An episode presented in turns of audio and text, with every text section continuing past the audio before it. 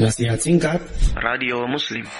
Allah subhanahu wa ta'ala menjadikan 10 hari yang awal ini sebagai satu di antara sarana bersumpah ya satu sarana bersumpah. Dan para ulama menjelaskan makhluk-makhluk yang oleh Allah Subhanahu wa taala digunakan untuk bersumpah ini menunjukkan tentang kemuliaannya. Kita pernah mendengar waktu duha, ya demi waktu duha. Maka waktu duha adalah waktu yang kalau bisa kita manfaatkan untuk melakukan salat minimal dua rakaat, maka e, itu sudah bisa menjadi pengganti perintah Rasulullah kepada kita untuk bersedekah atas 360 persendian yang Allah anugerahkan kepada kita. Jadi kita memiliki 360 persendian yang itu setiap harinya diperintahkan untuk kita sedekahi. Maka dua rakaat sholat duha ini telah mencukupinya. Dan barang siapa yang sholat duha empat rakaat maka uh, Rasulullah Shallallahu Alaihi Wasallam bersabda empat rakaat duha ini akan dijadikan oleh Allah Subhanahu wa taala untuk memberikan kecukupan kepada hambanya. Maka luar biasa. Kemudian kita pun pernah mendengar wal asr demi waktu itu uh, innal insana lafi khusr. Maka waktu secara umum itu adalah makhluk Allah Subhanahu wa taala. Di antara keistimewaan waktu maka ketika telah lenyap dari diri kita, hilang dari diri kita, tidak mungkin mampu untuk kita pungut kembali meskipun hanya sesaat. Yang oleh karenanya kita sangat dianjurkan untuk bisa memanfaatkan anugerah waktu ini sebaik-baiknya. Dan sumpah-sumpah yang lain ya, yang uh, Allah gunakan makhluknya sebagai bersu, uh, sebagai saran untuk bersumpah itu menunjukkan keagungannya.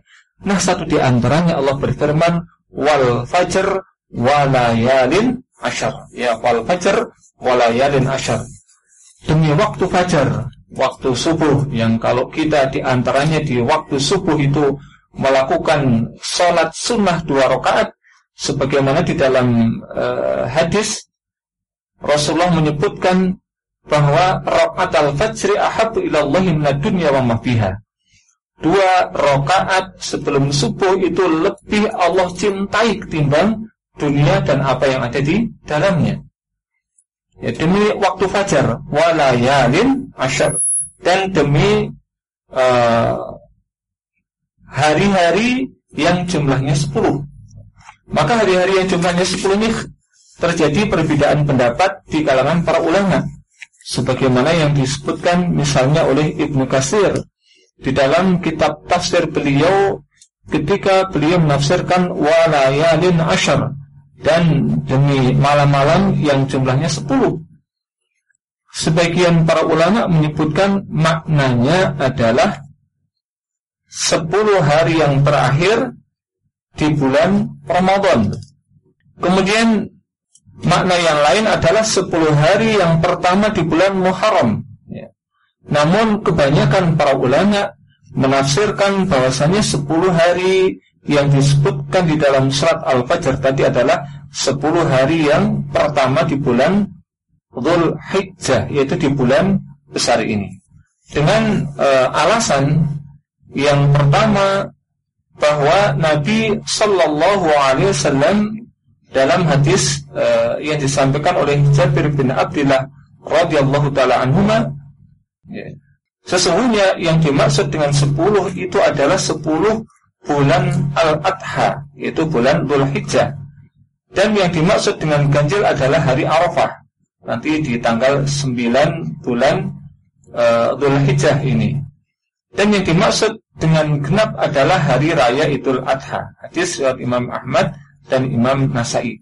Maka di dalam hadis ini dengan jelas Rasulullah SAW menyebutkan yang dimaksud dengan 10 itu adalah 10 hari yang awal di bulan Dzulhijjah.